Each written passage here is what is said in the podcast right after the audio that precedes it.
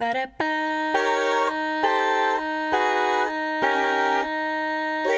gagging. Hello and welcome to the Literally Gagging podcast. This is a podcast dedicated to finding out which fictionary member of the aristocracy is most fuckable and why. If the idea of toffs mixing with commoners makes you want to shout out loud, "Good heavens," then this might not be the podcast for you. However, if you consider yourself the Duke of Dick Sucking, an Earl of Anal, a Marquess of Munchinbrug, a Duchess of Quim, or a Baroness of B D S M, then you are cordially invited to continue listening. My name is Molly, and as ever, I am joined with my wonderful co-host Hannah. How are you today, Hannah? Yeah, I'm generally okay. I'm sat in basically a fort made of boxes containing my belongings because I am in the middle of moving house, but I've made myself a lovely two shelves worth of books, so the Zoom background looks good, and then the rest of it's chaos. That's all we need is the Zoom background, really, isn't it? Yeah. I did, when I got this set up, I did just take like a little video on my phone of showing this and then showing, so I might put that on the Instagram story at some point so people can see the mess that I'm recording in. But other than that, I, I feel much better now. I'm sat down, I've got a drink, and I'm not having to speak to letting agents, so I'm good. That's stressful, because letting, we've found recently that estate agents don't want to sell us a house, and we're very confused as to why. Estate agents are pricks, man. Like, they're all pricks. I think because we sometimes, like, whenever I've met estate agents in a customer service point of view, occasionally we've had people in who are estate agents. Every time you're like, great, this is going to be a team of cunts. And how are you? Other than also dealing with estate agents. I'm okay. I'm dealing with estate agents, nightmarish. I literally just went to Sainsbury's before we started recording to pick up a Bev, Bevragino. And after the announcement of COVID today, where, you know, we're not allowed to be with six people, but you can go to school and go to work and commute. You can go to work, but you can't, it's illegal to see that many people otherwise. Yeah. And I was just literally baffled because they're blaming it on the youths. And I was in, in Sainsbury's and I wanted to go around and point to every person over the age of thirty-five who wasn't wearing a mask or wearing their mask incorrectly and be like, no, you're the problem. It goes over your fucking nose. Like, don't wear it on your chin. I have not seen someone under the age of forty with a mask under their nose. So why is it our fault that COVID's happening still? Yeah, why is it our fault? I do hate to tell you this, babe, but we We no longer count as the young people that they're talking about. Yes, we do. They said twenty to twenty-nine. We do. I know we're not. Don't destroy my dreams like this. I'm on the brink of a breakdown. You don't need to remind me of my own mortality as well. Yeah, it's all just fucked, isn't it? It's all fucked. But we're going to have fun this week. We're... We're doing something a little bit different, aren't we? We are doing something a little bit different. So would you like to tell everyone what we're doing this week? It's a little bit different, Moles. So today we are covering a book called Would I Lie to the Duke by Eva Leigh. We might also have just a little bit of an interview with Eva Leigh coming up afterwards. Massive shout out and thank you to Becky at Mills and Boon. You've been an absolute babe, so thank you very much. Yeah, we will be chatting to the author of one of the books that we're reading. Because I believe, all being well, the day that this is going live on all the platforms is the day that this book is out in paperback. So if you like it, if this sounds like something fun that you want to read, definitely go to your local W H Smith's, fight an old lady, get your hands on this book because it's worth it. It's a fun one, so um, definitely go and get it. What are you drinking today, Hannah? What's calming your nerves? So obviously, because we're in the process of trying to pack everything, we literally went through all our food and was like, what are we packing? What are we intending to eat? So I'm drinking the last of my Merrywen strawberry gin with a little bit of tonic water and quite a lot of squash just to get it down, get it down, yeah. And what are you, what are you drinking? I've got a Sauvignon Blanc, a dark horse Sauvignon Blanc from California, which is interesting because Eva's from California. She writes in California. Look, it's all, it's like it's like we, we planned this because we really didn't. So enough with that. Should we just dive in? Should we get into it? I think we should just absolutely go for it. Okay, so just a little bit on Eva because obviously we're going to be talking to her. We don't want to, you know, tell her life story for her. Eva Leigh is a romance writer who focuses mostly on the Regency era, but she also writes adventure novels as Zoe Archer. Her novels are always filled with kick-ass women and very sultry men. She lives in central California with her husband Nico Rosso,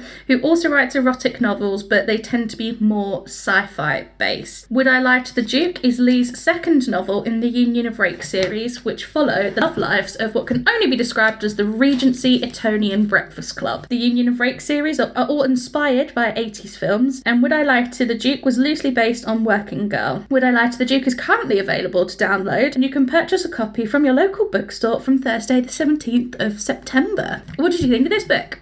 It was so fun, and just up top as well, so much spicier than I expected a Mills and Boon book to be. Oh my god, the spicy levels. It is like a Nando's hot up in here. It's not... Oh, absolutely. It's not any of this lime shit. We were impressed by the last Mills and Boon and thought that was spicy, because as far as my interpretation of Mills and Boon goes, that was pretty sexy. This is like full on, and it was hot. So we may well, we may well do that thing where we just, where we just like gave lovingly at pages of the book and don't actually read any of it to you, because it feels, when it's sexy, it actually feels like sort of inappropriate to be reading it, because I'm like, this is really sexy. Whereas when we're taking the piss out of it, we're like, rah. Be prepared for long silences. Yeah. What did you think? Did you have a fun time with the Duke? I really liked it. I had a fun time with the Duke. I really enjoy learning more about the aristocracy each time we read these novels, and knowing what kind of servant's house I could work in, or who I'd be paying my tax to as a poor lonely farmer's wife. I think it makes it better if your Duke is sexier that you're paying taxes to. I feel like if the Duke in this book was the Duke I was paying my taxes to, I think I'd be okay with it. He is living like this crazy hedonistic lifestyle, and I'd be like, you know what, I'm happy to finance this. You take my money, Noel, because you seem like an absolute lad. I'm also super into like the whole Union of Rakes thing. I was literally like reading it and I was like, this is Breakfast Club and I'm here for it. So cute. So we actually open up the story on the Breakfast Club. It's Eton College, seventeen ninety-seven, and Noel, the, the young Duke himself, he's, you know, heir to be Duke. He's spoiled. Everyone like panders to him because, you know, he's a fucking Duke, and he doesn't understand why he's in detention for instigating some kids spilling ink on the teacher's clothing whilst it was out to dry. In this detention, he meets a couple of other lads. You've got the Duke himself, who is what we'll call the rich one. You've got Curtis, who I think is the rough one, because he looks at him and goes, well, I know why you're here. McCameron, who is the sporty one. Holloway, who is the nerd. And Roe, who I've just put down as wild card. I don't...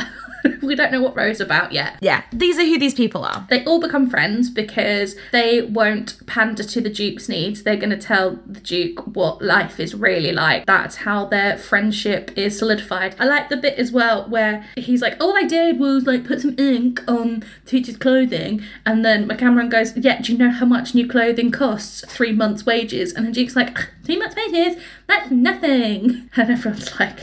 And they're like, to normal people, that's really fucking expensive. Expensive, you prick. Stop being a douchebag. And I think that really sets up really nicely, because one of the things, much to my chagrin, because I, obviously I hate men, is men being pals makes my heart really happy. And I think there's very much these... lads all the way through the book, they very much like, they take the piss out of each other and they have this like very banter relationship, but you can tell they proper love each other, and it's nice to see where that started and how that like mutual respect was born before we go in and see them as adults. Yeah, you see the formation. So then the real story starts in Wiltshire in eighteen seventeen, and we open up on our heroine, Jess McGale. Jess is currently a lady's maid, uh, no, lady's maid, an assistant, we'll go with assistant. She's assistant to the Lady Catherton. Jess, we learn very quickly, is she's smart, she's organised, she's good at her job. She's very, very good at her job, but she's also got more about her than being a good maid. She's really smart, she spends her free time reading the financial papers, she has aspirations bigger than being someone's maid.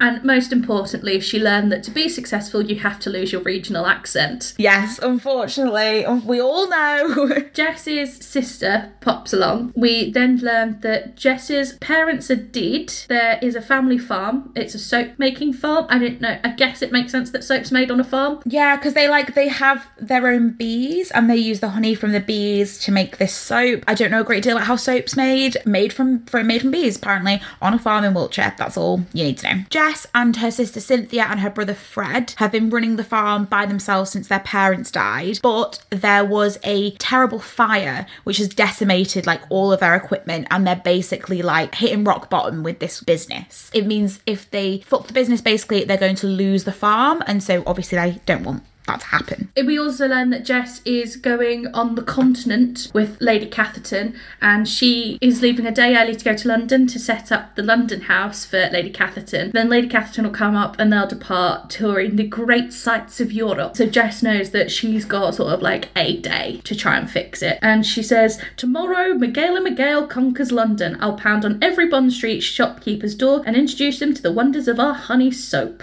She's a girl with a plan. It's a great plan. It's a good plan. We respect. Meanwhile, we cut to an adult Noel, aka, should we call him Noel or should we call him Duke or should we call him Duke Noel? I feel like we've set up now that the Duke's first name is Noel, and whatever we call him after this, you'll know who he is. Noel is currently in a boxing ring fighting with McCameron from the Union of Rakes, and he says that he is he's getting his exercise in for the week because after this he will be going to the bazaar, where he'll be sat on his ass. And one of his friends goes, what's the bazaar? So the bazaar is five days where select people of genteel birth and deep coffers gather at the Marquess of Trask's home to discuss investment opportunities. Trask brings in a highly curated group of ambitious men and a few women of business who seek capital to fund the growth of their enterprises. It's Dragon's Den. It's Dragon's Den. It's Dragon's Den. Dragon's Den. So it's so it's rich people Dragon's Den. Yeah. His pals are a bit like, why are you going? You already own half the land in England and your best pal is the Lord of Liverpool. Like, we're meant to know who the Lord of Liverpool is. Hannah, do you know who the Lord of Liverpool is?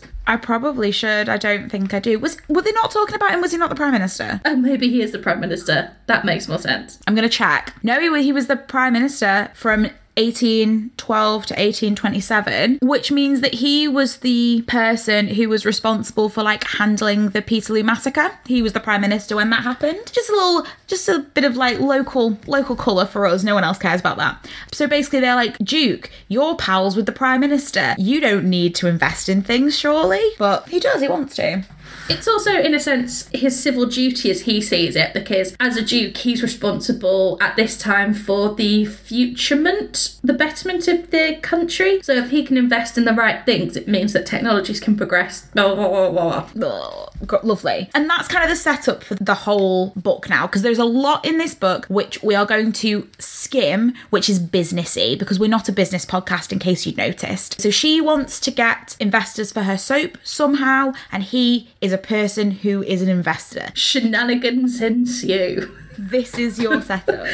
After this, we cut to Jess. She is on Bond Street. She's about to enter Daly's Emporium, which I think is like a fancy soap shop. And she goes in and Mister Daly is well impressed with her soap, but he's like, can't buy it because you're asking me to put in capital. We don't do that. We're a soap shop. I've got to feed my kids too. It's not all about you and your soap. He's like, honey, I work in retail. Like, yeah. I'm not here to just give you money. I don't have the cash to give you money. And he sort of says that you need an aristocratic recommendation. And she's like, we'll see about that. And she's proved wrong because she goes up and down all of Bond Street and gets pretty much the same rejection from everybody. And she's sat on the floor. She's sad. She doesn't know what's going on. And all of a sudden she hears this big old crowd. Everyone's screaming, Your Grace, Your Grace, Your Grace. And then here he is. We get our first descriptions of the Duke. Some men possessed a quiet handsomeness that stole upon you gradually. It took a look and then another look before you could appreciate the angle of his jaw and the shape of his lips. You felt comfortable around a chap like that, as if easing into warm bathwater. Not this man. There was nothing subtle about his looks. He was spectacularly handsome, so much that Jess felt faintly annoyed, as if he made himself beautiful strictly to let everyone know how good life was to him. He possessed a faultless jawline and his lips were ripe as summer fruit one had to bite. His nose was perfectly proportioned to his masculine face, and thick dark eyebrows arched above equally dark eyes that shone with intellect and a flash of wicked wit. He didn't have the height of a colossus, but he did have a long lean body that surely made his tailor weep with gratitude to have such an impeccable canvas to display the exquisitely fitted clothing he now wore.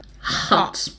Hot stuff. I feel like I can't really add anything to that. I feel like that description is hot. No, that was it. He's hot. That's all you need to know. And they end up having a conversation because the Duke is walking with some men, his business people, and they are discussing whether or not they should make an investment in someone called Buxton and his silver plate manufacturing. The business people are trying to tell him that maybe it's a good thing to invest in, and he's like, I'm not really sure. And she chips in because, as we've learned, obviously she knows her stuff, she reads the financial papers, this is something she is kind of well versed in.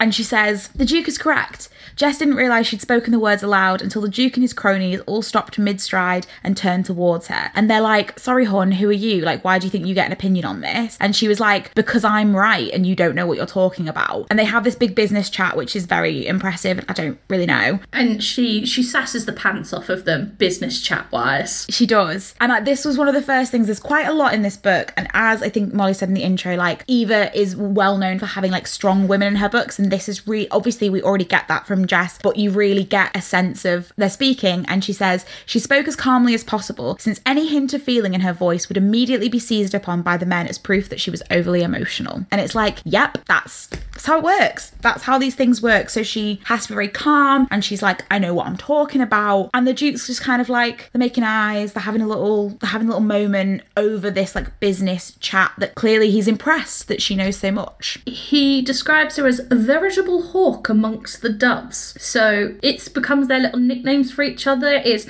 she's a hawk, he's a wolf. Can I make it up? Yes. Molly's favourite song. And that's it. They're both they're both hunters. They're both after their prey. They're both living this money life. Yeah. I mean, you could also describe sociopaths that way, but in this case, yeah, we're going to say that it's romance. We're going to go with smart business people. And then he gets swept away by this crowd, and she is like, oh, okay, cool, that was a nice chat, but, like, I've still fucked my business. What am I going to do? And she's kind of a bit, like, pissed off. And then she gets home, and there's a letter from Lady Catherton, who is her boss, who says that due to an unfortunate incident, she has injured her ankle and she won't be able to go to the continent in a day, which is when they were meant to be going. She'll is going to be away from London for two weeks. So basically, hold down the fort in London for a couple of weeks until I'm back, and then when I can walk, we'll go on holiday. I liked as well, it says, uh, I have enclosed a pound to cover any expenses you might incur during this time, but I urge frugality and I anticipate receiving the remaining balance when I do finally arrive in London. It's like, babe, come on. Yeah, so it's like, you're here for two weeks, I've left you some money, but I want change. This is sort of a bit of a, a lifeline for Jess, because today had been a bit of a washout and she was feeling like very stressed, and obviously felt like she'd fucked it, she didn't have any more time, but she's just been handed two more weeks basically. And then she sees in the newspaper that in two days time the annual convocation of investors, known to its intimates as the Bazaar, will commence at the Marquess of Trask's London residence. And she's like, cool, people imply to be on the dragons like years in advance, but she's like, I will sneak my way in, I have to, I have no other choice. She's like, I'm well witty, people love me, I'll just knock on the door and they'll let me in, why wouldn't they? And she's borrows one of her boss's dresses. She's like, I look the part, I've got the chat, let's go for it. And she turns up on the day and she sees someone else who had exactly the same plan as her, and he basically gets thrown out on his arse. So she's like, ah, shit, plan A doesn't work. So she switches to plan B, in which she knocks on the door and she pretends to be someone who is coming to be one of the dragons in the Dragon's Den of Regency England. He's like, no, you're not. And she's like, yes, I am. I am... I I am Lady Whitfield and I am a widow, and because she studied the Book of Aristocracy, she can be like, oh, my cousin went to Eton with your uncle. They sort of bond over that. And then the Duke comes in, he's like, ah, oh, look, it's the hawk of Bond Street, get your ass in here, girl. And she trots past. The thing that I really like about this, and obviously that's that kind of like strong woman, sexy enemies, not enemies to lovers quite, but she was like, when she first meets him, she's like, it kind of pisses me off that he's so sexy, that's not fair. And then she's a little bit like, cool, so I have this under control and now you've just swept in and I could have done this. And you're like, no, you couldn't, babe, like he's really thrown you a bone there. And she's brought in, she's introduced to the people. There are women there. There's only two of them, but there's there's some. That's nice. She's introduced to Lady Farris, and for both of them, it's the first year that they've attended. And they just had the thing. I mean, we all know that my favourite thing about any of these books is banter. And they have this conversation where Lady Farris is like, oh, thank goodness I'm not the only virgin here. And all the men are a bit uncomfortable. And um, Jess says, I promise I will make our first time gentle and respectful. Not too gentle and respectful, I hope, or else I might find myself nodding off. And the host is like, ladies, this is a business gathering. Please rein it in. Stop talking about your virginities this instance. Yeah. And I was like, cute, love that. Love gals, gals, gals being, being pals. pals. Having a bit of banter, making all the men uncomfortable. My favourite kind. So they all have to sit down whilst they're given the itinerary. Jess is sat on a sofa and some guy sits next to her and the Duke is like, up, up, up, up, up. No, no, no, I sit there. That's where I sit, not you. And he's like, but, but, but. And Duke's like, ah, ah, ah. I'm a Duke. They're like having a little flirt on the sofa and she says the sofa was not very big and while she'd met man of larger stature than his grace, he exuded an animal energy that seemed to fill the space between them. He radiated heat and within moments of being seated beside him, she was warm and acutely aware of her own body. Mm-hmm. And there's going to be a lot of this because, as I say, we will skim the business chat because we are not business people and it's basically, it's Dragon's Den, there's lots of people pitching different things and And then there's little moments of like banter in between. And so there is a lot of them making eyes at each other and doing a bit of... Sp- and like verbal sparring. Which we love on this podcast. And b- being like very aware of where each other is in the room and who they're talking to and that sort of thing. It's very cute.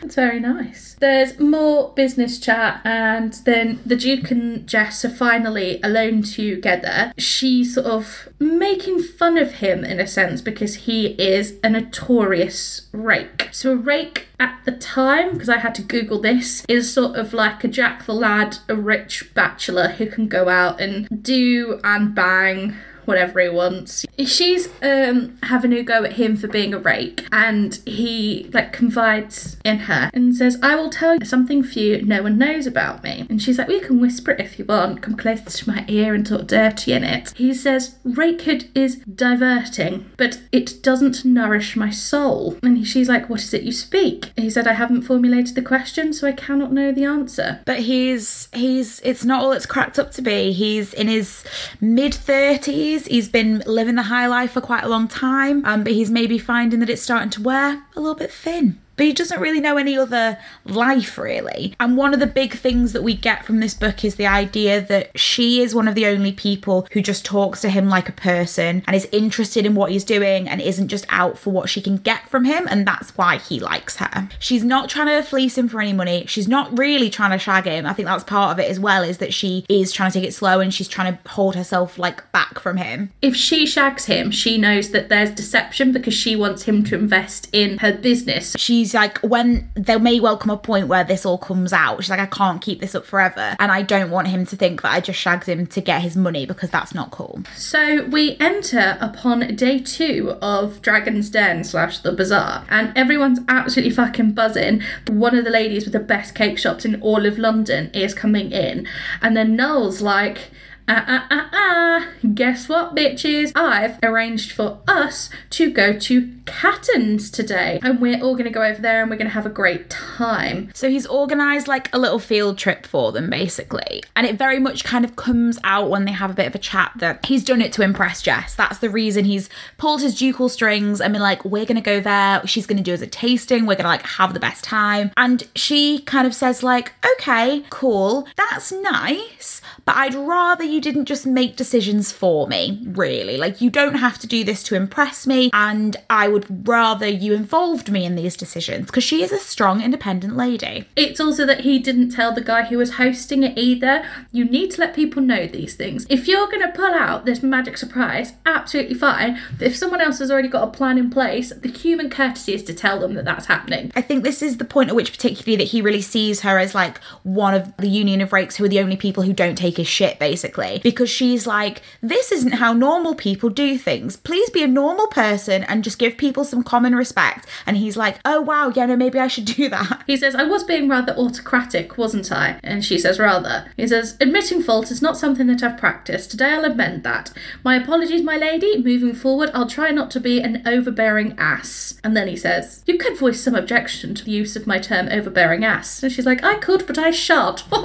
Bit of banter. Love it. So just like any good night out, they're deciding who's going to go in what taxi and who's going to pay the taxi fare when they get there, who's going to owe someone a drink. They decide that, oh, the ladies are gonna sit together. The eldest of them is Lady Hake, and she says, only if you promise not to talk about men. And Lady Ferris says, gracious no, there is many more interesting things to discuss. What do you think? Jess says, my early years were quite rustic, and experiences taught me to prefer the company of goats over a carriage full of men. Less bleating with the goats, Lady Ferris winks. So they're all like having man bants. Love it. That's my favourite, like, man-hating bants is the best kind. And the Duke's a bit like, come on, lady, surely for me you can make an exception and let me ride with you. And they're like, absolutely not. Lady Hake, who's the sort of older one, the what I would imagine is the Meryl Streep of the widows, is like, well, we can make a, an exception if you're inclined to discuss, you know, men. And Jess says something about,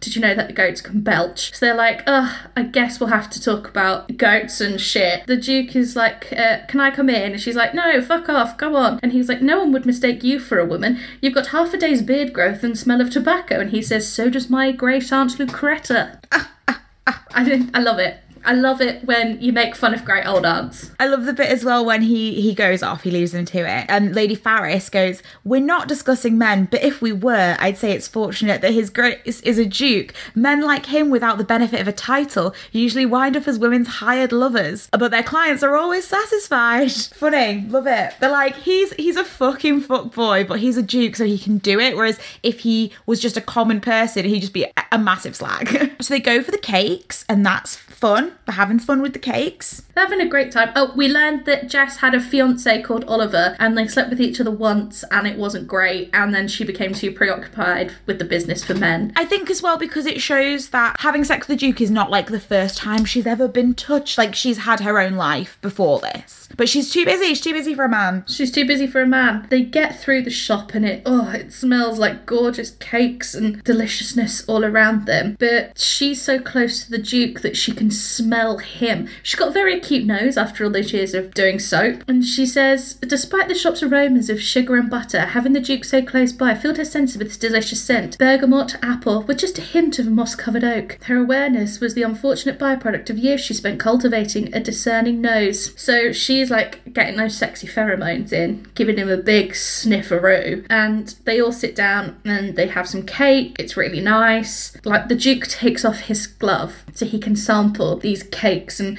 Jess is like, she can't focus on the presentation because she's been so like, ah, oh, the ladies' cake shop, she's a woman in business. I want to be a woman in business, so I'm going to sit, I'm going to fucking learn, I'm going to absorb from someone who knows more than me and I can learn from. But as every good woman does, she gets waylaid by the hand of a duke. And she she has some cake, she sniffs a duke, she gets very distracted. She's like, it doesn't have calluses or cuts, but it seemed quite capable and strong. Would it be delicate or rough against her skin? A shame you'll never discover that, she mentally snarled at herself. They start eating, they're talking more business thing, and everyone's like, ah, blah, blah, blah, blah, blah, blah, blah. And she's got some crumbs on her face, and the Duke reached over and tries to wipe them away, and it says she held very still. His hand brushed the corner of her mouth. She felt the texture of his skin, its heat, the softness of her own flesh against it. Turn your head, her body demanded. Just a little, so you can draw his finger into your mouth. He'll taste of green earth and sugar. He'll be warm. So warm. The Duke, once again, being the ass that he is, has made special arrangements for his gentleman's club in Belgravia, and the ladies are a bit like, we're not allowed in there. He's a bit like, ah, oh, turns out all this ducal influence and money means that I can get you in there. Jess is a bit like, eyebrow raised, like, come on now, you've already made one thing. And he says, this was all organised before you realised the error of your ways. But the error of one of my many ways. I'm rather fond of my others. So they go to lunch, and she she realises this is her time to bring up the soap factory. So she's like looking for a hanky, pulls out a soap wrapper and says to one of the dudes next to her, like, oh my god, this is the best soap ever. You should definitely get your butler to get your wife some because it's a present. Like, feel how smooth my arm is. Go and get this shit. Smell my hands. I smell like honey. Don't you want your wife to smell like this too? And he's like, yeah, okay, that's a that's a good idea. And they talk a lot about the importance of bathing because Beau Beau Brummell, who was the, the clothes man, like the t- he was like Savile Row vibes, I think, um, was very vocal about the importance of bathing. And someone's like, to do it daily and use hot water over the entire body. And one of the lords is like, who has time for that? And the Duke's like, many people, tr- like trust and believe, most people have got time to have a shower every day. And so this is one of the things, is that obviously there would have been a time where bathing every day maybe wasn't as, wasn't the thing to do, but it's becoming more and more popular. And so they're talking about how having shares in soap is probably quite a good idea, is like a growing business. And she's really being like, I have to be, tread very lightly here. I have to make everyone think it's their idea. I can't just be like, oh my God, guys, invest in this soap, crazy. Who's, whose soap is this? Whose soap is this? Oh my God, I didn't even know this was here. Didn't even, is this mine? Oh my God, who knew that it was my company? She has to be very, very just peppering it in and being like, oh, I like this soap. Maybe you would like this soap. And then she's like, leave it alone. Like, you've planted the idea, now you leave it alone. They've had lunch. The Duke pulls Jess away and he's like, funny, before I knew you liked to be asked how to do things, I was going to tell you to have dinner with me tonight, but I guess I'll ask you to have dinner with me tonight. She's a bit like, mm, maybe we should slow this the F down. It's not a long-term no, but it's a short-term no. And he's like, rejection? I just, I, I've never been rejected before. What does he do? How do you get over rejection? Pints with the lads. Pints with the lads. You're going to have pints with the lads. You get the union together, the Union of Rakes. You go for a bath. They're in a shitty pub. They're all chatting and they're a bit like, oh, whoa, whoa, what, what are you doing here? I thought you'd be off bedding some wench. And he's like, um, um, and they're like, oh my days, did she say no? Did someone refuse the great Duke? And he's like, no, didn't even ask though. Didn't even want to go for dinner with her. Like, it's fine. And they're like, eh. He's like, oh, why don't you just like start arm wrestling or something? So they do. and, and then that's just the end of the chapter. He's like, everyone, there's, there's an arm wrestle. And everyone's like, oh my God, what? And then he's like, cool, no one's thinking about me anymore. I love the fact that it's so apparently difficult. Like, as we've posted some on Twitter of people who find men who have written women. And one of them was like, he thought that the penis opened up the vagina like a Capri Sun for the oh. first time. You know, that...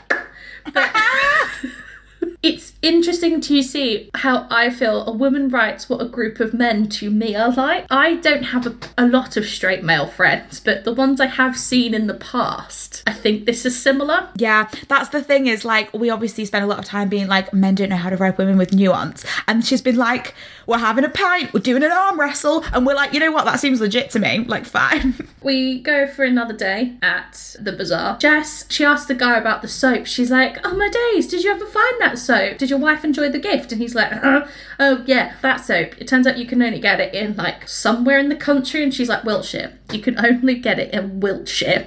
I've heard, um, oh, crazy, I think, I've got a feeling it might be Wiltshire. She's like trying to rally people to invest in small businesses because they've heard that there's been a fire at this place and everyone's unwilling to invest because it needs more capital put into it before they'll see a return. And she's a bit like, but isn't it better than acts of God did this than their ignorance? Bad management, yeah. Yeah.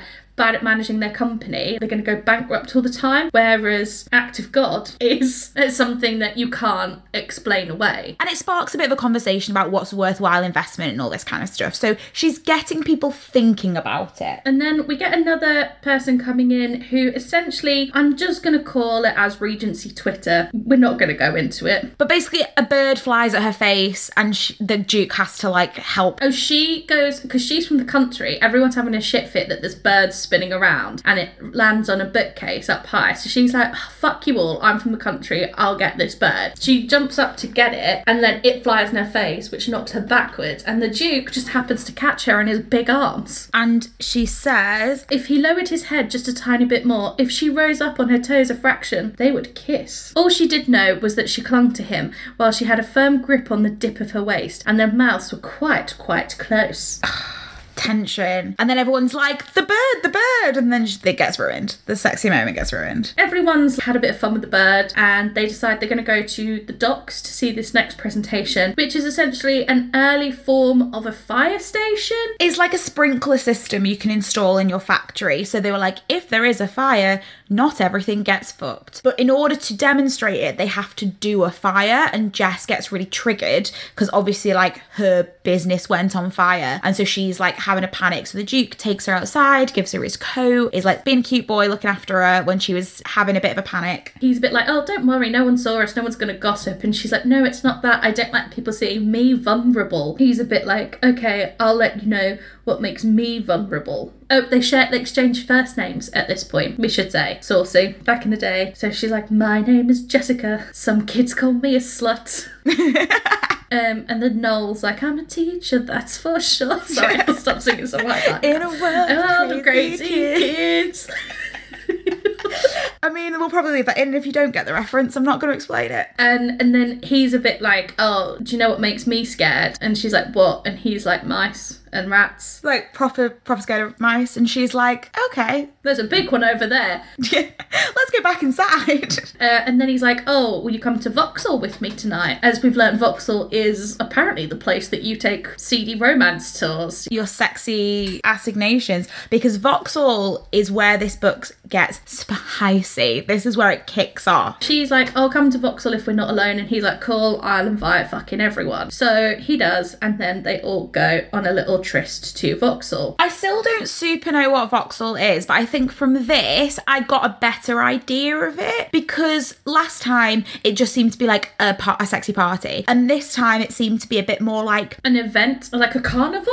Yeah, because there were like poor people there, and there were people there with their families, and there were rich ladies there with their servants, but then there's obviously just the proper rich people like them who are like gonna go for dinner and watch the fireworks. But it seems to be like there's like a garden, it's all lit up with lanterns, there's lots of people. Seems fun. Seems like a fun time. Um, so they go to Vauxhall and they have some food and they're having a chat about their favourite books, and then they're going to watch the fireworks together. And they go, is it called the Dark Walk, which is a place for assignations? They go through there until they get to a good point to view the fireworks. Um, she's like, oh, it's a it's a nice spot that we've uh, we've got here. It's lovely. And there's a little pond, and she like looks down, and then she sees a garter at her feet, and she's like, is this why you brought me here? And he said, you found me out. I'm a trophy hunter, collecting garters and drawers. I keep them in a locked cabinet beside my bed, and late at night I take them out and groan delightfully as I throw them in the air like rake leaves. And she's a bit like, ugh, she's like scraping it off her foot with a stick, and she's like, I have little desire to touch a stranger's underclothes. And he says, then you deny yourself one of life's greatest enjoyments. I feel like this is the oldie worldie equivalent. If, like the other day I was just in the decathlon, I was going to Decathlon, and I came out, and in the Decathlon car park I thought found a used condom, and I was like, who's having sex in the Decathlon car park? I feel this is the equivalent. Yeah, it's the equivalent of, yeah, just fine, you're like, someone's been up to no good here. And so they're watching the fireworks and they're lovely, and she's like, I said I wanted to move slow, but I didn't want to like come to a dead stop. You are allowed to to make a move. She says, I want to kiss you and I hope you want to kiss me. And he's like, I do not very much want to kiss you. And she's like, oh. And he says, I need to kiss you. And then that's the end of a chapter, so it's like, ugh, hot. So then they start kissing, and it's hot. It's fit. It's really hot. And they're like swaying together, and her breath is coming in shallow rasps, and he's cut the back of her head. There's quite a lot of nipple play, which I didn't necessarily expect in this context. Yeah, and him growling, and like the rumbling and the growling as he's described to doing it in her ear, I was like, ha, ha, ha. Hot. It's really hot. He drags his lips to scratch his teeth along her neck. Ah, he would devour her. She dug her nails into his back, and she's like, yes, more. He's playing with her nips. The stroke of her tongue against his coursed through his entire body, lighting torches in his muscles, his cock. He's getting hard. He's getting hard. Her nipples are getting hard as well. And again, it's like they're having like a really sexy time, and then kind of someone walks past, and she's like, oh, and they'll get all, they come out of the moment. And she's like, we can't do this here. I really want to, but obviously we can't. Her gaze skimmed down his body, and her eyes eyes widened to see the length of his cock pressed snug in his breeches. And I was like, so you don't get that in most Mills and Boon. You don't get, it's just got a big old erection at the party. Like, that's what I, that's realistic. Massive chub on at the fireworks. Like, yeah, I mean. And then he like helps her fix her hair, because obviously he's been all up in her hair. And she's like, how do you know how to do this? Do you often help your lovers reassemble themselves when they rise from your bed? And it's because he had two sisters and he used to look after his sisters. Which is cute because his nanny was an alcoholic, so...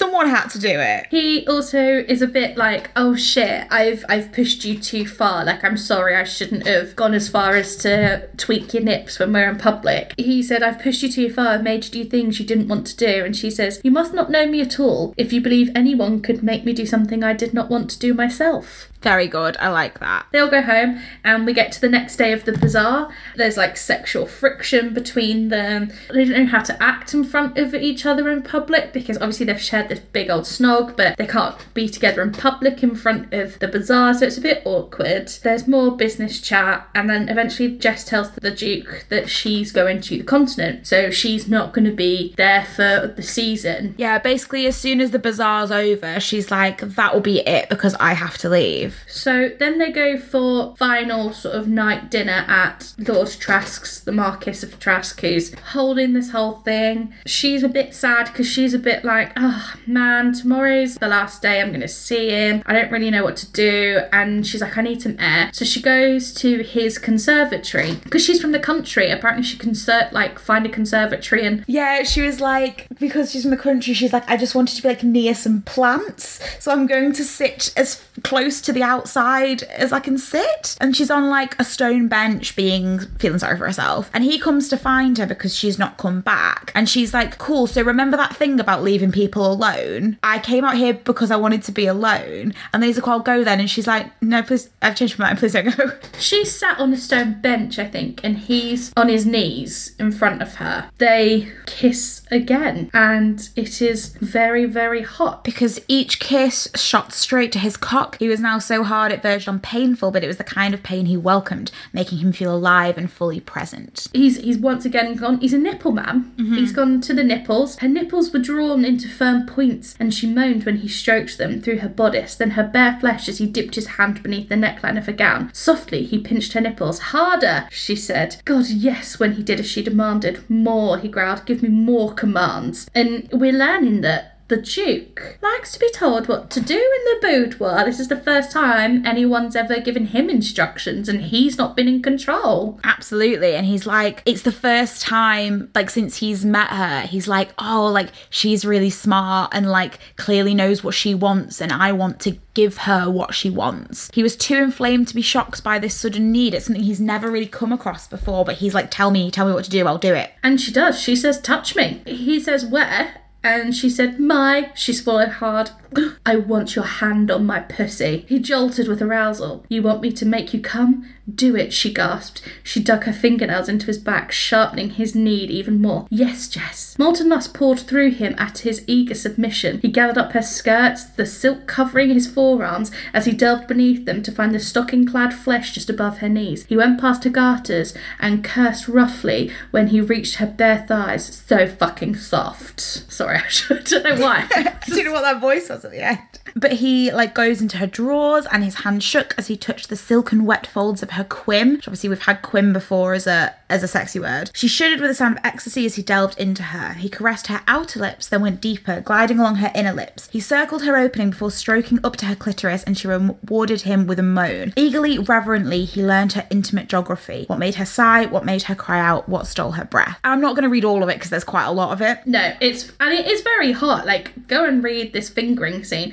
If a fingering, it lasts a while. And it, I think she says later, like, he made her come so many times that she, like, could not remember how many times she'd come. It's just going and going and going. And that is sexy as fuck. You know when you're having sex and your clit becomes too sensitive and if anyone touches it, you're like, can you just get the fuck off? Like, you're just like, ah, it makes me feel weird. You're like, this was really, really, really fun. And then suddenly you hit a point where you're like, no, no, no, we're done. We're done now. And she gets to that point. She's like, no, no, no, no, no. And he says, thank you. And she's like, well, shouldn't I be thanking you? And he's like, you've given me a gift. I've never, I'm not used to serving like this on my knees, wanting a lover to tell me what to do. With everyone else, I'm in command. But having you hold the reins feels right. And she says, I hope I was sufficiently demanding. Which she absolutely was. And then she's like, what about you? Like, obviously you haven't. And he says, we've been gone too long. I'll tend to myself later. Damnation, she said. I like picturing that. You pleasuring yourself. Then think of that tonight as you're lying in your own bed. Think of me with my hand around my cock, wishing it was your hand, your mouth, your pussy. It's like, we d- even in like the, the modern sexy books we've had, you don't get a lot of that. So like, into it, very into it. Good good work either. And then they get up and um, Lady Farris comes through, and so she pushes him behind a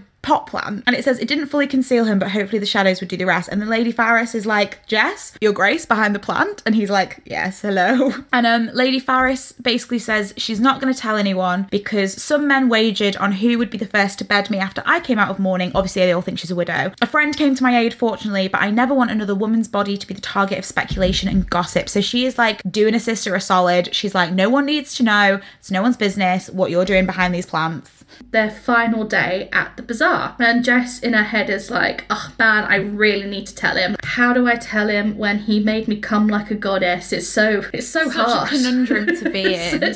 And they have more soap chat, and after the soap chat they decide that it's only fair that they go and visit the farm. And Noel's like, well, we could go we could go and see, and then if we want to invest we can do that. We'll all have a little trip, we'll go. I happen to have a stately home just down the road from the farm, so we'll go there. He's kind of like, and you're coming and you're coming and obviously Jess you're gonna come because you're it's your thing. And she kind of in her head is going get like yeah yeah yeah, and then she's like, okay, I can write to my sister, I can get her to make these arrangements arrangements, blah, blah, blah, blah, blah. And then afterwards he's like, I do appreciate I kind of did that thing where I push you into stuff. And she's like, no, it's fine. We're going for a trip to his country estate. They get to the Carriford estate after their long old trip, because I imagine in a horse and buggy that's got to take at least eight hours to get to Wiltshire. And so some of the people are like, I need to rest. Some people are like, I need a tour. So Jess is one of the people that goes on this tour.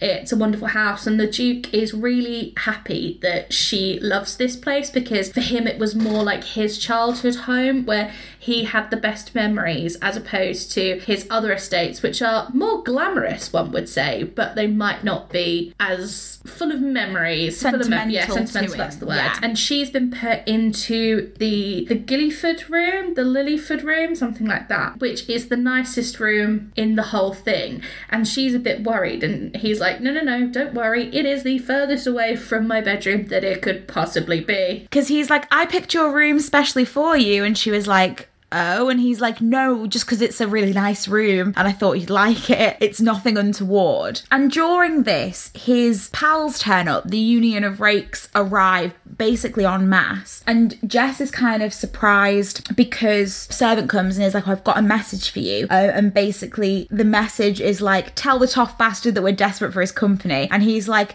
tell those sodding buffoons that they can't just turn up my place in the country whenever they want to. And Jess is like, who are these people who speak to you so rudely? And he's like, oh, they're my friends. It's fine. Come and meet my friends. They're, they're actually my pals. And he introduces her to them, and he's like, oh, this is my pal, this. And she's like, oh my God, like, you're super famous. And then he's like, and this one. He's like, oh my God, you're super famous. Like, they're all really successful in their own fields. Like, one's a lawyer, one's a political writer, one's a soldier. I feel like if it's Eton and you're not successful, that's something that's really heavily on you. Yeah.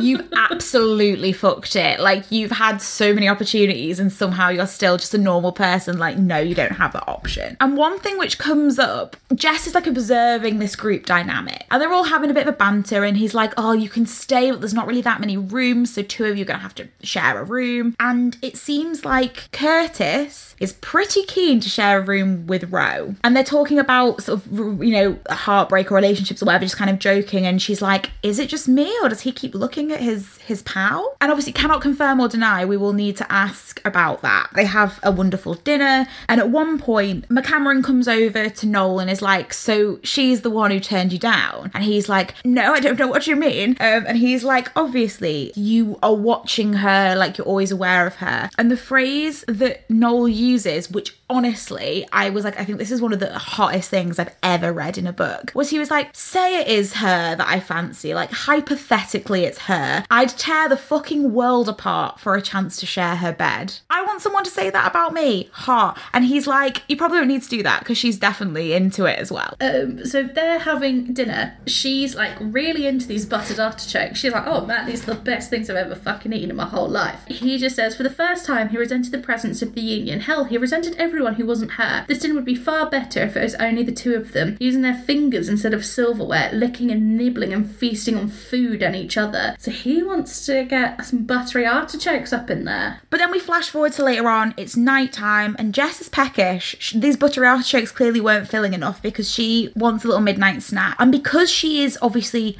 a servant, she's like, I know my way around a posh gaff, I can find the kitchen, it'll be fine. Whereas obviously most like ladies probably couldn't just find the kitchen in a house. They'd have to wake up their maid to find the kitchen for them. And so she's there kind of looking in the larder, and then who turns up? Obviously Noel turns up for his own midnight snack. And he's like, well, cook told me there'd be a meat pie down here for me. And she was like, oh, I was just, I was just hungry. So of course, when you're hungry and you want meat pies and honey, what do you do? You, you bang. You have sex. Absolutely you bang. Bang in the larder. And it's really, it's really hot because obviously they're doing a little bit more of like, they're touching each other, and she's like, I want, do you want me to be quiet? Do you want me to talk? And she's like, I want you to talk. So he's like saying all these like sexy things. And then one thing which is really, again, it comes back to this kind of submission thing, is that she wants to be the person in control. He wants to be the person being told what to do. The phrase that it uses, which I was like, oh, that is so well put, is she'd done her best in life to be in control, but she'd been born too poor and a female. The world gave her no power, and she had not realised until now, until him, how much she hungered for. And like, that's it. Like, why wouldn't she want to command a duke? Like, in what other instance is she getting to do that? Completely. So she does command him, and she says, taste me. And he groans, says, yes, Jess, I will lick your pussy. And she's like, we can go back to bed. And he's like, too far for a starving man. And so she's on the table and she's in her nightgown, and he's touching himself, and he's like, am I wrong, Jess? Am I wrong to touch myself when I think of you? And she's like, you are wrong. On your knees and perform your penance. And he says, let me see your beautiful cunt. Let me see you. And I love it when they use cunt to mean vagina. I do, because that's what it is. And it's just that we've been told that it's the worst word in the whole entire English language, but it's not. It's just a synonym for a vagina. And why a vagina is wrong? Because men tells us they're wrong. Absolutely. He's doing it. He's down there. Oh, damn, she moaned as his tongue slipped between her folds in one long, slick stroke. Her moan rose again as he swirled his tongue around her clitoris, then dipped back down again to slide through her inner lips. When he lapped at her entrance, she thought for certain she'd lose her mind, but then he stroked a finger up into her, and she knew that any chance she had of retaining her sanity was gone. It says, honey, he growled, you taste of honey. She's like, oh, it's the soap. He's like, it's not perfume soap, it's you. Like sweet, fragrant honey warmed by the sun to coat my tongue. I want to swallow all of you. Right, okay, no vagina smell like honey. It's a lovely thing to say. What a, what a kind lie to tell. But you are lying, sir. And it's not, it's not, it is unrealistic. It's unrealistic to expect that from someone. Like it's, it tastes and smells like a vagina, and that's good. That's what it should taste and smell like. And then we eventually get to the P and V. He's like, my cock, you want me to fuck you with my cock? And she's like, yes, fuck me. And he says, how shall I do it, Jess? I could give you my cock slow and gentle or hard and rough. She says, slow and gentle at first, then hard and rough, rough as you dare. And then she's like, although I can't risk being pregnant. And he's like, gotcha, babe. So he comes on her stomach. It's so chivalrous, noble, even noble, that he doesn't pump it in her. Everyone comes and he's like, did I please you? And she's like, oh, I ascended to another level of excellence. She's a bit like, oh, so how often do you do this? And he's like, what, fuck women in my larder? And she's like, no, no, no, be this sort of act submissively with your lovers. And he's like, never, you're the first. So the next day everyone gets up. It seems like some weird shit has gone down this night, not just for the Duke and Jess. No one seems to have no, had a good night's sleep. No, McCameron didn't sleep well because he was next to Lady What's-Her-Face, um, Farris. We don't know what she was doing, but it sounded like she was like moving furniture around or something. Roe and Curtis come down and they are looking at each other sheepishly, and one of them won't go and sit next to the other one. They're like sort of sitting at separate sides of the table, which is odd. And Noel's just there like, bacon, sex, and bacon and sex. Bacon and sex, I'm a duke. So it seems like everyone's just like had a weird time, and then they're like, cool, well, we're going to need to go to the farm soon. And she's written ahead and told her sister, and this shows how small the village is, told her sister to tell everyone, everyone in the village, that when they see her, to pretend they don't know her. That's the plan. They eventually go to the farm, they have some mead, everyone has a cracking time at the farm, fucking love it. They're like, yes and ho, we'll invest. So they crack out more mead and more honey cake, and Jess is a bit like, oh, I feel weird because I'm going to have to tell Noel, but... Like, I feel weird that we've smashed it because everyone's going to invest in that's amazing, but I have got here through lying, and that makes me sad. And then they're like, should we have one last bang at midnight? And they're like, yes, let's have one last bang at midnight. So she does. She literally, it's close to midnight, she comes through the passageway. This is the big boy, and this is, again, it's sexy. It's all sexy. Because she arrives, and, I mean, the first... thing that happens as well, kind of really quite quickly, is that she's still wearing her like nightgown and they get him all naked. So again, that's like a power dynamic of like him being vulnerable, and they kiss. He was like, I wanted to carry you off into the fields and fuck you beneath the sun, and he was like, tell me what you want me to do, and she's like, you. So eventually she's like, get your cock out, and he does, and he's like kind of touching it but not. She's like, go and sit down in that chair over there, and he's like, cool. So he sits down. She gives him head. It's quite hot for giving head. Well, because as well, she keeps being like, touch yourself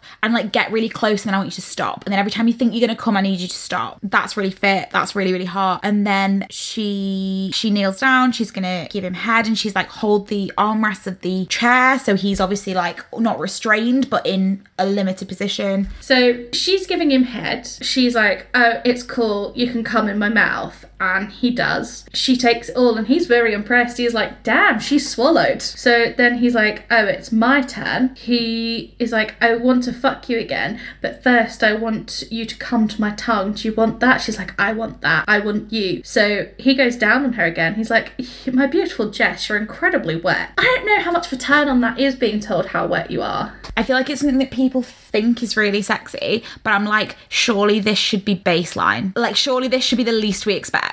So he's like, he's fingering her, and then he's eating her out, and that's again really hot. We're not going to read it, read it yourselves, go by the book. By the time he brought her to another orgasm, his cock was as hard as if he hadn't had release in months, not minutes. So now obviously he's ready to go again. I wonder how often that actually happens for men. I don't know. And I suppose at least he is like, he's keeping her occupied while we wait. Do you know what I mean? Like, there's like something to be getting on with while we're waiting for him to be ready again. And then he lies down, and she like climbs on top of him, and he's like, ride me, my lady. And that's really hot. I think they probably come together. That's really hot. No, because he has to, she comes, and then he has to like push her off because she's on top, so he can like come on her back essentially, or like come on her stomach again, because there's always just a handy towel to wipe scoop it away, take it away. And so that's obviously, again, as as we never do when they're actually sexy, we did not do that justice. But then they're having this kind of, again, they're having a bit more banter. He's telling her about like all the crazy times he's had at this house, getting again quite vulnerable, sort of saying like, everyone lies to me, everyone just wants to climb me, use me as social climbing, these lads are the only friends I have, but everyone else is shit to me, basically. And he's like, I don't want you to go to the continent, I want you to stay. And she gets up and runs away, which I don't think is what he wanted. So they are all going back to London the next day, and of course they're in the same carriage with two other people, and it's really awkward, and Jess just happens to be the last one who's dropped off. So she's given him like a fake address, which is a couple doors down from her real address. The whole carriage ride back, she's like, I'm gonna tell him, I'm gonna do it, wait till it's the two of us, because if I'm last I can tell him, it'll all be good. As they pull up to her fake front door, they see the carriage of Lady Catherton, and she's like, shit. She panics because Lady Catherton's getting out, and of course Jess should be in the house when Lady Catherton arrives. She can't say anything except for, cool, thank you, bye, and like has to run out. Yeah, and he's he's like, can we, can I see you, can I, and she's like, no, no, this is, this has to be over, bye, I'm gonna, I'm, I'm, and she like disappears. And she runs up the back passage and is like, oh, Lady Catherine's like, oh, I've been screaming, where were you? And you look so red in the face. And she's like, I was just doing my morning exercises, sorry I couldn't hear you. And she's like, why are you wearing my dress? And she's like, oh, all my stuff got torn, so I had to wear your clothes. And she's like, get out all my sweaty clothes and come bring me my correspondence. They're going through the correspondence, and there's an invitation to the Earl of Ashford's ball, which she knows Noel is going to, and she's like, oh, I'm coming down, I've got the gripe. And Lady Catherton's like, I pay you, you are coming to this ball with me. And ultimately what happens is we get a big like showdown at the ball. So she's there with Lady Catherton and she bumps into the Duke and has to sort of like, she's gone to get Lady Catherton like some food and she has to pretend it's her food and like eats it and it's weird, and then Lady Catherton comes over and is like, what the fuck are you doing talking to this Duke, where's my food? And the Duke's like, what the fuck are you talking about, this is Lady Whitfield, she's a big financial widow. And all the other people from the bazaar are there because they've all come to the party together and they're like, oh, Lady Whitfield, and she's like uh, and Lady Catherine's like, no, this is Jessica McGale, who is my companion. And obviously Noel's like, ah, she's the soap bitch, she's the soap girl, and he fully saves her ass and she doesn't deserve it. No, she doesn't. But he's a nice gent and he's like, ah, oh, got you all, I got this commoner who had a failing soap factory to dress up as a gentry woman for the bazaar, but to keep things spicy. You were all tricked, one of my crazy pranks, like clever me. You've been punked. Exactly, where's Ashton Kutcher? You've all been punked. And then he's like, aha, my, my joke was great, bye now. And she goes after him and he's like, nah, hon, like, I don't know who you are, but I don't like this. So obviously Lady Catherton fires Jess because she's like, well, who are you employed by, me or the Duke? Jess has to go back to Wiltshire. The Duke is well sad, so he goes on just like bender after bender after bender to try and drown his sorrows. One day when she's back at home, Jess gets a letter from London and it's from Daly's Emporium saying, oh, people want your soap after that massive outcry at Earl of Ashford's ball. Yeah, it's it's that kind of like all publicity is good publicity thing. It becomes, it's obviously in the society papers and then suddenly everyone wants the soap. So she goes to Mister Daly's shop and he says that he will give them some of the capital to make the repairs. All the other investors pull out apart from Lady Farris because she's a hon and we love her. And she's like, why would you still want to be my pal after what I did? And Lady Farris says, English society is an ancient crumbling castle that desperately needs levelling and you are the incendiary device. So it's a little bit like we had in the last Mills and Boon, which is like the aristocracy needs other people to diversify it in order to survive, essentially. And Lady Farris is like, I don't enjoy being deceived, but I think you're a bit of a legend and I'm gonna give you some money. So the McGales are doing well, the soap is back up and running, we're having a nice time. Noel is very sad and all his friends are like, if you're sad, go and see her. McCameron sort of says to him, look, what else was she meant to do? She's trying to keep her family together, keep her business afloat. If it were me, I'd be doing exactly the same thing as her. I would be trying any sort of method. She didn't do it to hurt you. She did it to keep her family together, which are two different things. Like, you are not involved in her reasoning behind this, which I think is very important. There's a scene where Jess, when she's doing her ablutions, she goes and says sorry to Noel and he's like, really? Kind of what I imagine Beast is like in Beauty and the Beast. Like, he's in the shadows, not saying anything, just hearing her words, and she's like, I'm sorry. And then McCameron's like, snap out of it. Then he goes and finds her. Then he goes and finds her, and she's like, obviously I lied, and that's bad, but everything between us was all true. Every moment we had together, I gave you my genuine self. Being with you brought me a happiness I've never known, I'll never know again, and I don't regret knowing you, but I regret that I hurt you. And she's like, oh, sorry, like, I've taken up enough of your time, you've given me enough time, I should leave you. Then they live for happily ever after. And basically live happily ever after, as is as is what tends to happen in these books. So Hannah, I'm going to ask the big question. How wet did you get? Were you like the ocean? How wet did you get? Were you drier than the desert? How wet did you get? Did this book make you come? I'm legit going to give this like an eight to eight point five because it was spicy and it was really fun because I think, again, the last Mills and Boon that we did was quite a revelation for us in that there was sex in it at all. That was enough. This was like taking it to a whole new level. Really sexy, because I think the last one in a way was more like rompy and silly and fun. And this was just like a solid gold story with some really good sex scenes. Loved it. I feel like the first one was more in the Georgette Heyer style of romance, but also had the modern day sex element. Whereas with this one, And considering it's based on an eighties film and it's Regency, it still feels very fresh to read. It doesn't feel like you're written like a book. It felt very modern. The whole thing felt very modern. And I think that was part of the fun, because obviously one of the things that we liked about the other one, which was like silly and fun,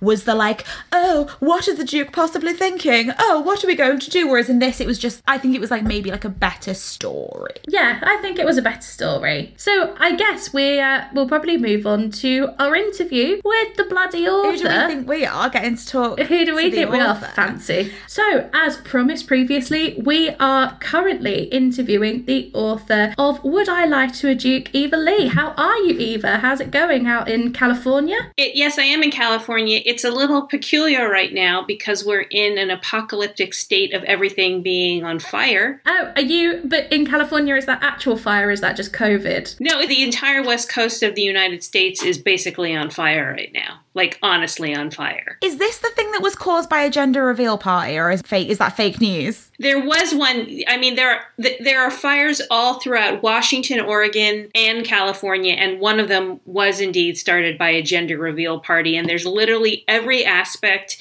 of that I hate. Who's having who's having gender reveal parties during COVID? The only people I can think of it helps is the bakers. You know, you've got to keep your small businesses going. They've got to keep the pink and blue dye industries going. It's... How are we going to sell plastic baby booties?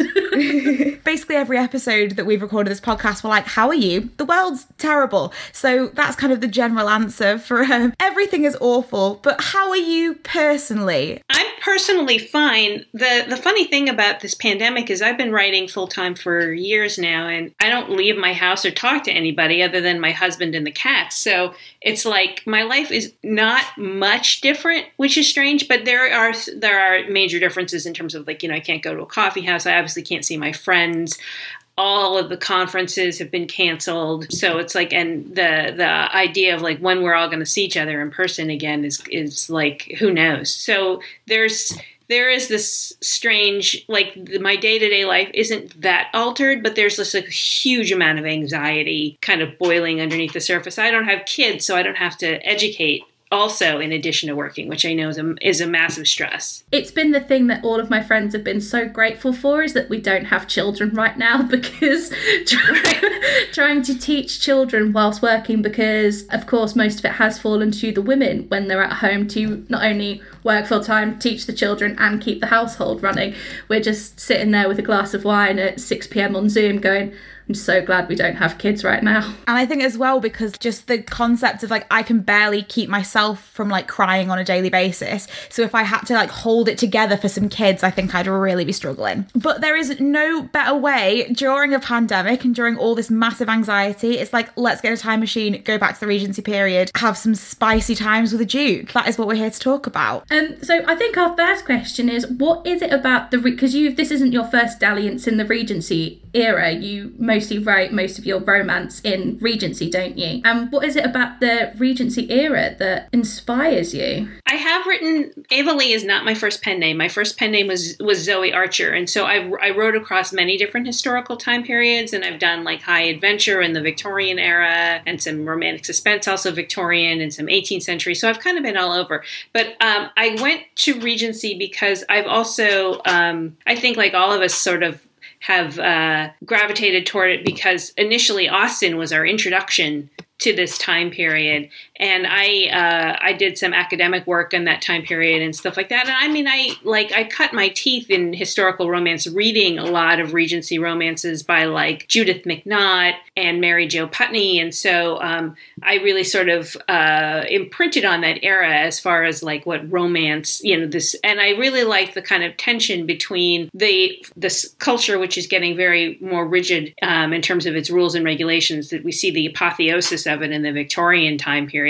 But there's still a little wildness from the eighteenth century left. So you kind of get this little, this kind of tension. And it's also really cool because, like, the Industrial Revolution is starting. There's people, you don't necessarily have to be landed gentry in order to kind of advance yourself. So I like all of these sort of interplays between these, like, this tension, because I think it creates a lot of dramatic places to put romance. Yeah.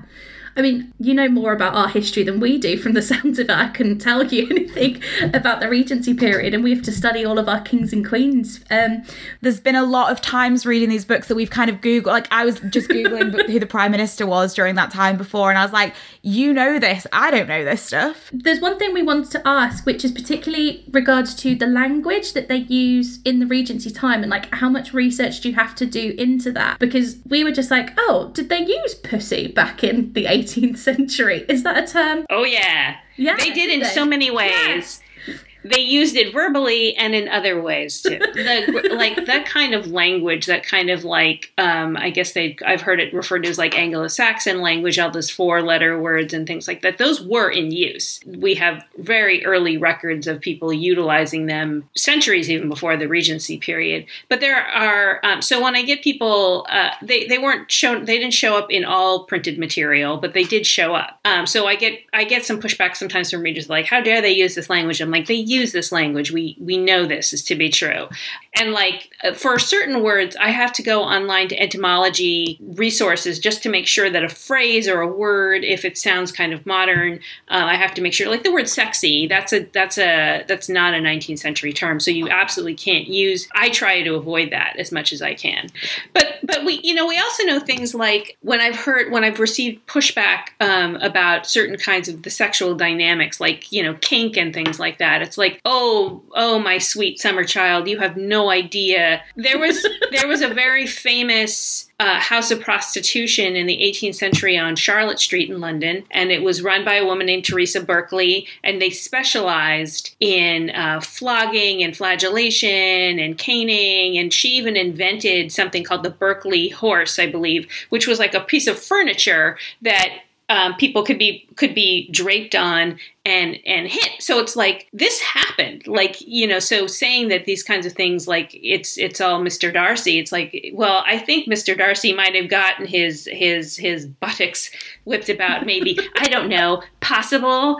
I mean, I personally feel like I think Mister Darcy, Mister Darcy is definitely a sub if we're going to, that's, that's not what we're talking about, but he definitely is. And how faithful to that research that you do are you? Kind of, do you take a bit of artistic license or do you try and stick quite closely to the research? Well, I try to, a little of both. I try to, um, I know people that like, I, I try to stick to it as much as I possibly can, but at the same time, I am writing fiction. And um, so I try to use certain kinds of uh, artistic license in those things. And, and also, there's a lot of times people say like, well, women didn't do this, or there was in terms of like representation as a uh, somebody who's L G B T Q I A or a person of color or, diff- you know, um, uh, disabled or something like that. It's like, we know that their narratives have been excluded. So just because you haven't read about it doesn't mean it wasn't there. The silencing and repression and suppression of these voices is is there. So I think we can say, well, just because you haven't seen it on a B B C adaptation or you haven't read about it in in, in um, you know, North and South or something like that. Like, it really, you know, you don't know. No, sexuality wasn't just developed after nineteen forty-five. It didn't come over after the war. Right? Like, we've, right. gays right. existed in, like, every sort of spectrum's existed. Yeah. Yeah, awesome. Um, obviously, you said you've written kind of other time periods as well. Would, is there any other time period that you'd really like to do, like, a sexy romance about if we were going outside Regency? Um, I would love the Georgian period. I love the eighteenth century. It's it's one of my favorite time periods because it's really on the cusp between sort of the old world and the new, and there's this kind of raucousness that I really enjoyed, and I've studied a, a, quite a bit of literature from that time period, and so I really like, and it was a it was a wilder era than the nineteenth century, and I really like that.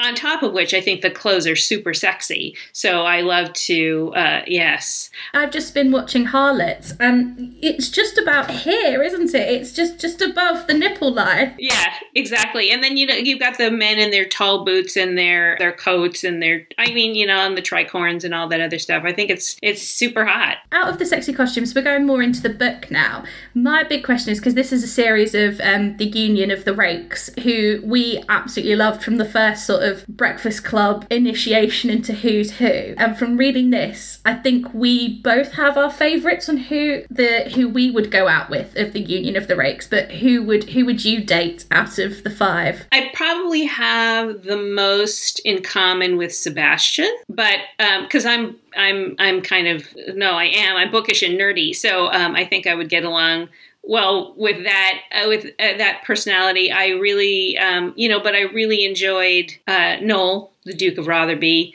quite a lot. And then there's McCameron, who's coming up. McCameron is our favourite.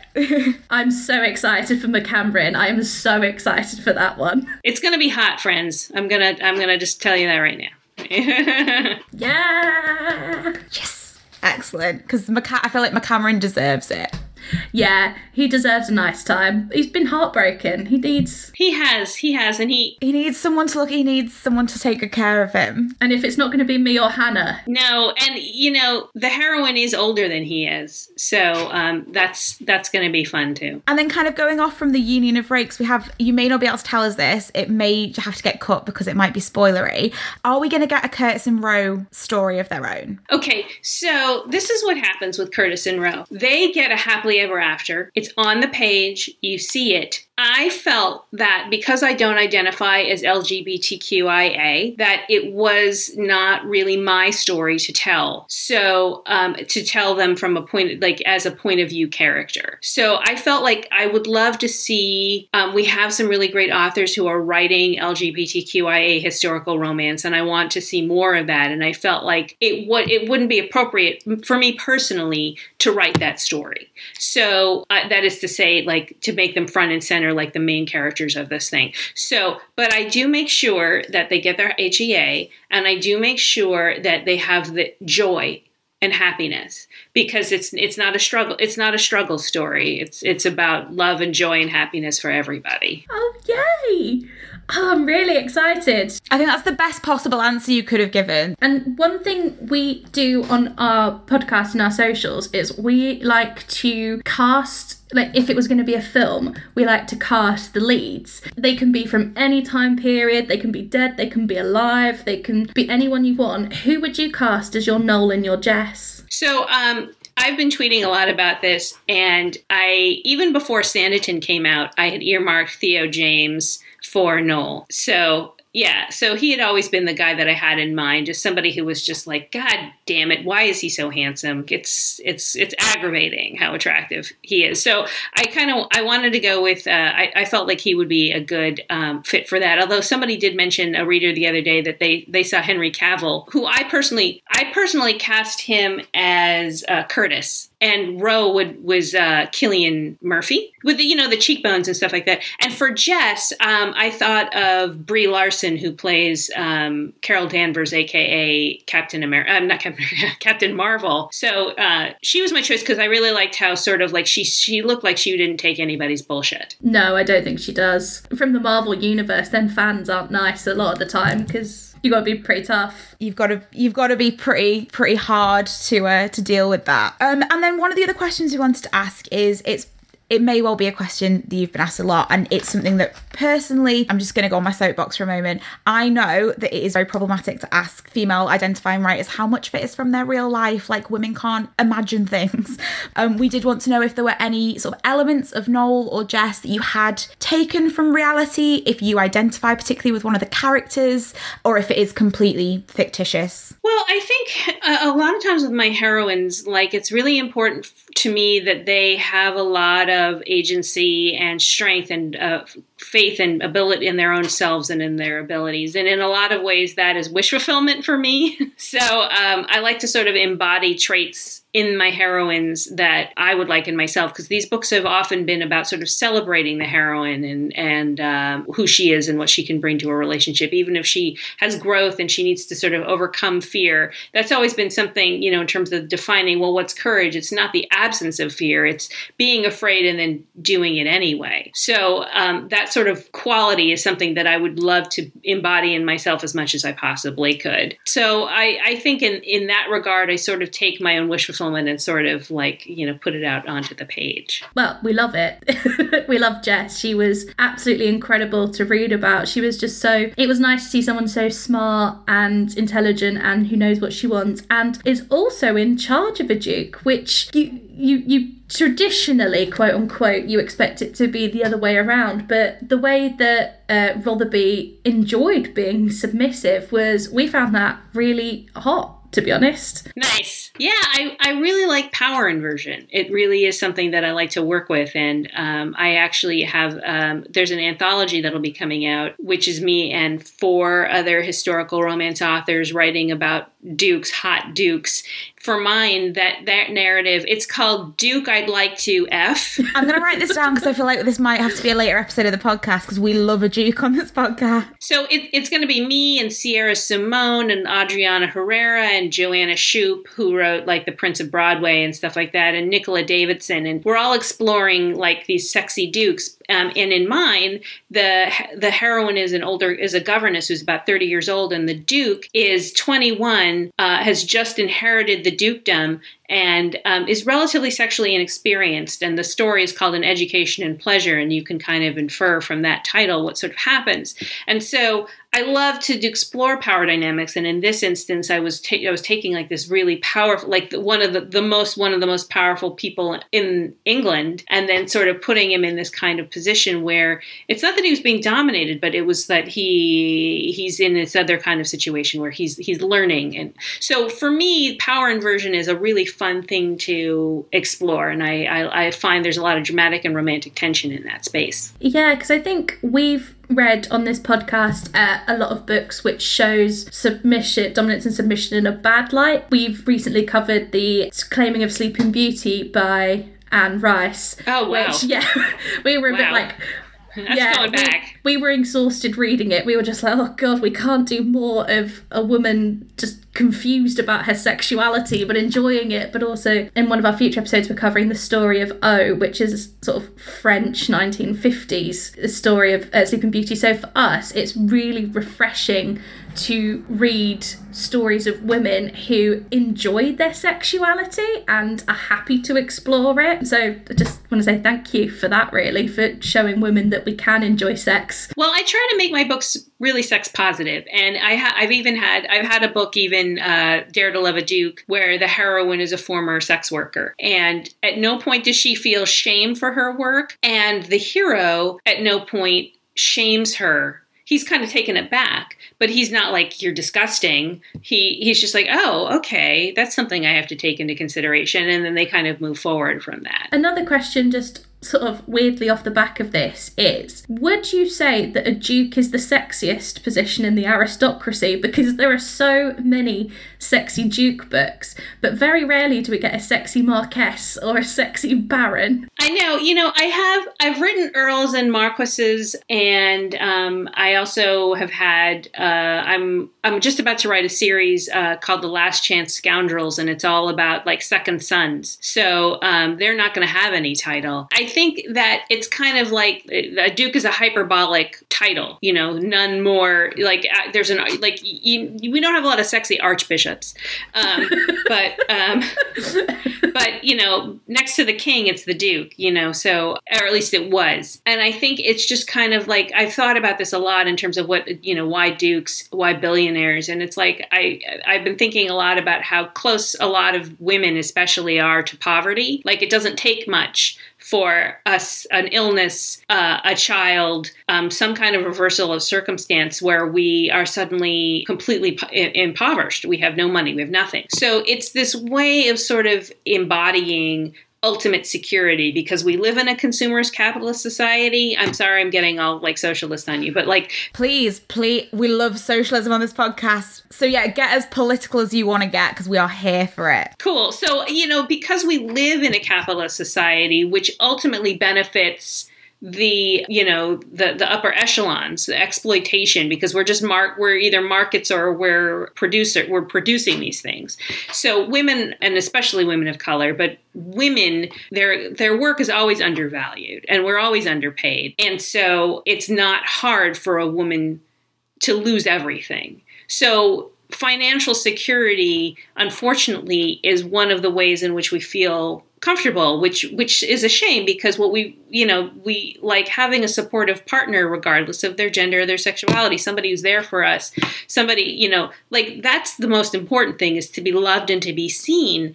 not money. But unfortunately, this is kind of like the way it, it's sort of embodied is in this financial security, which is ultimately ironic because, I mean, the aristocracy declined and kind of like who, you know, like it's it's their figureheads now, and they lease their homes out to, you know, the National Trust and things like that. So it's like they're not real. But at the time, this was, you know, they were still the uh, like the acme of power. And as you say, unfor- kind of unfortunately, financial security is a big turn on, so it makes them sexy. Right.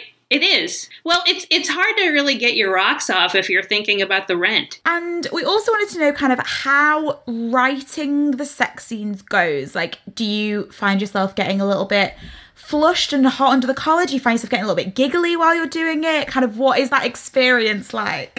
Well, in in um, happier times when we could actually socialize, I made sure, and I, I I would write in coffee houses, but I've never, I always take the sex scenes, I always write them at home um, because I don't want anybody taking a, you know, a gander, a child or something like that. Just in case, I just don't want, you know, there was like this coffee house I used to go to, the children's play area was like right next to where I would write. I'm like, okay, This isn't, this is not happening. I know the children are the outcome of sex, but they don't leave me. Yeah. So, um, so, you know, I've been writing for a long time now. I, I think this is probably, I'm up where I'm getting close to like my thirtieth book, and I've written a, a lot of sex scenes. And so, you know, there's a certain amount of like titillation. I think, who was it? Um, who wrote The Tropic of Cancer and The Tropic of Capricorn? Henry James? No, it, it... Oh, Henry Miller. Henry... So- I feel like it was a Henry. Yeah, yeah. He he said something like if he's if he doesn't have an erection while he's writing a sex scene, then, like, he's doing something wrong. So you kind of need to be able to kind of get your own... you know, uh, there's a certain amount of titillation because, but you're also thinking from a craft point of view. So, um, you know, you don't write with one hand. They're both on the keyboard. And also because otherwise I think it would become really quickly obvious to whoever your editor or whatever, it would become very quickly obvious like what you were into if you were like just writing the same, like every book seems to go very similar. I feel like we've uh... right, yeah, exactly. Why does it always start off this way and then that way and then they finish up with, you know, um, a sticky toffee pudding? But we kind of have one final question, which is um, the whole thing with this podcast is we read sexy books. That's what we do, and we try to read a really wide range of them and trying to kind of work out like books that people had their like sexual awakenings to, books that are just kind of very sexy. And we were wondering if you have a particular like sexy book recommendation, one that's really stuck with you or one you've read recently. Doesn't have to be Mills and Boon, just any book that you remember finding especially sexy. There's so many out there. I, you know, I really like um Talia Hibbert's work, and she she she does uh, sexy talk in a very uh, in in a very like sort of evocative way. So the way in which uh, I think I read like uh, The Princess Trap, I think, and that that one had a really great sexy uh, sort of dominating hero who did uh, who you know he had like dirty talk, and that I think that worked really well. So she I think in all of her books though she she she she really excels at that. I mean, as well as other things, they're all great. The, from top to bottom they're good, but that that component in particular she's very good at, because I think it can be hard to get it right sometimes, can't it, without it being a little bit cringy. Well, you know, it's that method, it's kind of like method acting, because it's like, would this character actually say this thing? You know how like in like when you're watching porn, it's like, oh, I'm a you know I'm a mild-mannered pipe fitter, and then all of a sudden when the sex starts happening, then this whole like verbiage and discourse of porn kind of comes out of the person mouth, and it doesn't feel it, it it doesn't feel authentic, and that's why it's less arousing. So I think like when you if you can kind of contextualize it within what the character would say and do, and in the way that they would say and do it, I think that it makes it hotter. So when you have a, a shy, bookish scholar like Sebastian, who suddenly can use, you know, who's got this this kind of hidden core of dirtiness, that's hot in my estimation. Well, thank you very much for your time. We really appreciate you kind of taking some time out of your morning to have a chat with us. We really, really enjoyed the... Like, I'm sure people, like, we're not just saying that because you're here, like we genuinely really really enjoyed the book, and I, I think it was just fun because we one of the things we were saying is that it just felt so modern, considering it's like Regency period, based on an eighties film, but as kind of feminist readers in twenty twenty, like, it was still really sexy, hit all the, like, right kind of political marks. It was very good. Well, I do, thank you, and I, I do feel that, like, as a historical romance author, we need to start taking, especially somebody from my perspective and how I identify and stuff like that, it's really important to start taking into consideration a lot of the, and take apart a lot of the mythology that we have, but still make it fantastic and romantic and wish-fulfilling, but also examine some of these more problematic aspects of it. And so that's what I'm trying, at least, to kind of go in that direction. It's great. You can definitely tell it's a really, really good read.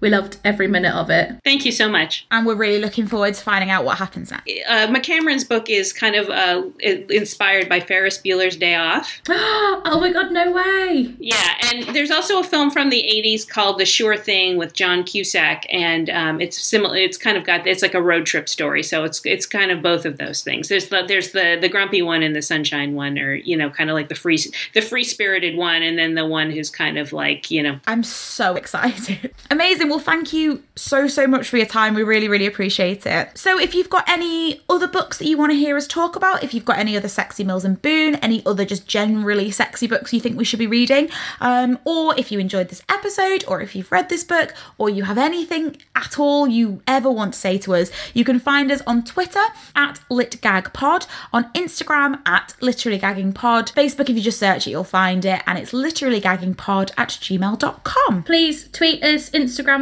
please don't forget to rate, review and subscribe. That's how we know that you like it.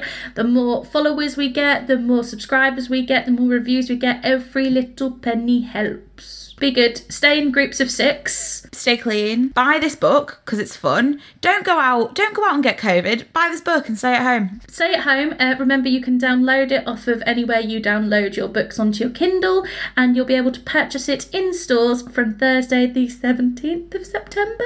Bye! Bye! A big thank you to Bobby Bates for doing all of our artwork and our logo and everything, to Bethany Southworth for our jingle, and the other incidental music is from Kevin MacLeod of Incompetech, the king of royalty-free jams and saviour of media studies students the world over.